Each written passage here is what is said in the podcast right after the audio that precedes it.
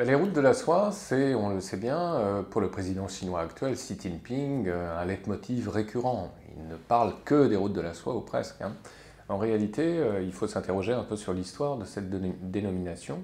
C'est une dénomination qui remonte à la fin du 19e siècle. C'est un Allemand, un géographe, le dénommé von Richthofen, qui en était l'auteur et qui désignait donc une réalité historique, hein, c'est-à-dire des itinéraires commerciaux, mais pas que, on y reviendra, à la fois terrestres et maritimes. Et bon, ce n'était pas la seule dénomination d'ailleurs à désigner l'ensemble de ces réseaux commerciaux qui reliaient l'ensemble de l'Eurasie. Euh, il y avait aussi euh, les routes du jade, les routes du thé, qui n'étaient pas forcément les mêmes. Mais en tout cas, c'est cette dénomination-là, d'origine européenne, encore une fois, inventée par un Européen, qui a été reprise pour des raisons euh, liées à la rhétorique du pouvoir chinois assez récemment, c'est-à-dire là, il y a 2-3 ans hein, pour l'essentiel, même s'il y a une antériorité qu'il faut rappeler aussi, c'est-à-dire qu'en 1992, un an seulement après l'effondrement du bloc soviétique, l'UNESCO est saisie d'un projet par l'ensemble des anciennes républiques soviétiques de l'Asie centrale qui viennent de proclamer euh, leur indépendance, notamment l'Ouzbékistan, pour lancer le projet Route de la soie.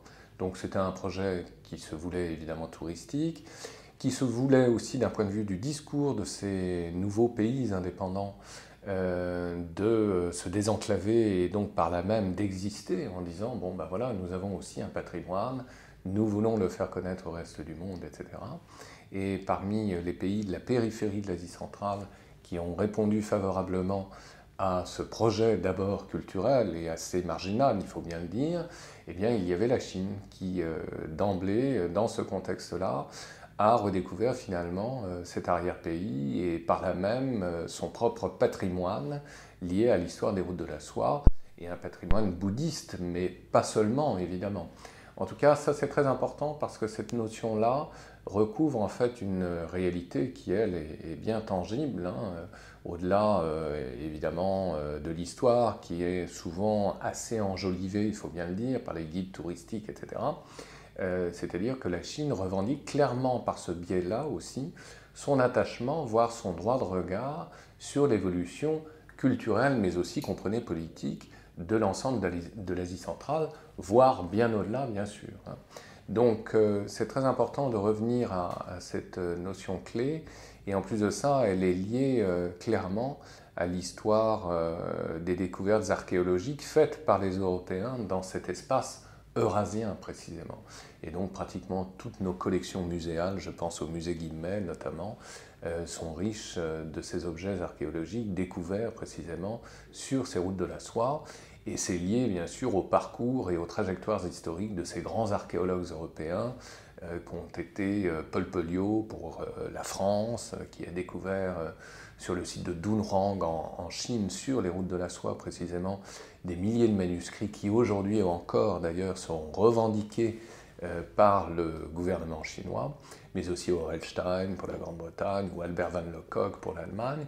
Vous avez un livre extraordinaire d'ailleurs à ce sujet que je vous recommande pour les vacances de Peter Hopkirk euh, qui s'intitule euh, Bouddhas et rôdeurs sur la route de la soie, qui est un ouvrage évidemment traduit en français, qui est tout à fait intéressant et qui montre par là même les enjeux entre pouvoir et archéologie. Parce que, évidemment, qui dit redécouverte de tout ce patrimoine dit aussi réécriture de l'histoire de part et d'autre.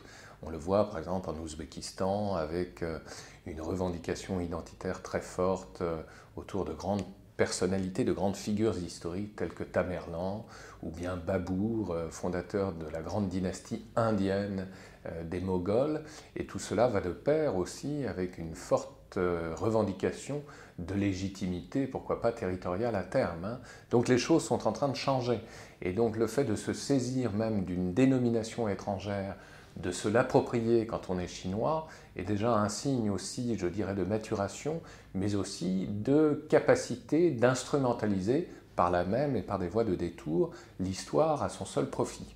Hein, donc c'est assez intéressant de rappeler par ailleurs que pour les Chinois, évidemment, ces routes de la soie euh, transcendent bien davantage le cadre historique euh, qu'on leur connaissait jusqu'alors, c'est-à-dire que ces routes de la soie, en définitive, sont extensibles, et pour les Chinois, elles s'étendraient, pourquoi pas, jusqu'à l'Afrique, bien sûr. Hein. Il s'agit là aussi de légitimer, une action politique et faire valoir des intérêts stratégiques.